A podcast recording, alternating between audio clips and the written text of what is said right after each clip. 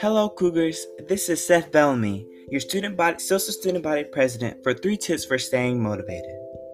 Number one is being grounded in your goals. For many of us, it feels like there are a lot of things that need to happen in a short, timely manner.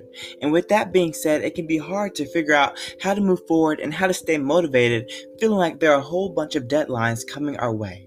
Number one is not getting overwhelmed by understanding the why behind your doing something by understanding what you are doing a project, assignment, or even speaking up in class for really helps to see the future of what you're doing. And so that can be college and that future career, but also making your family or making yourself proud.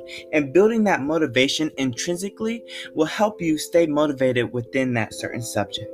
And so that's why number two, building value in what you're studying for really helps with this process. And so if you're able to build value within yourself and say, this matters to me because I am learning history because I need to understand the systemic oppression that happens, that really helps with you understanding why this matters to you today, tomorrow, and from years to come. And so sometimes that can be hard to do, but really sitting with whatever you're studying, whatever you're developing, whatever you're doing, really supports your final project, your final product, and your final moment for saying, I completed this with my full effort.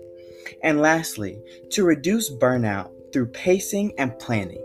And so, this is something that really is a curated skill that will take maybe days and years and maybe even months to complete but once you are able to understand how can i pace myself but also plan out different steps it will reduce the burnout and allow you to be involved in a project or in a scenario for a lot longer and not get feeling like you're overwhelmed and feel like you cannot succeed. And so these are my three tips for motivation and please let me know if you have any questions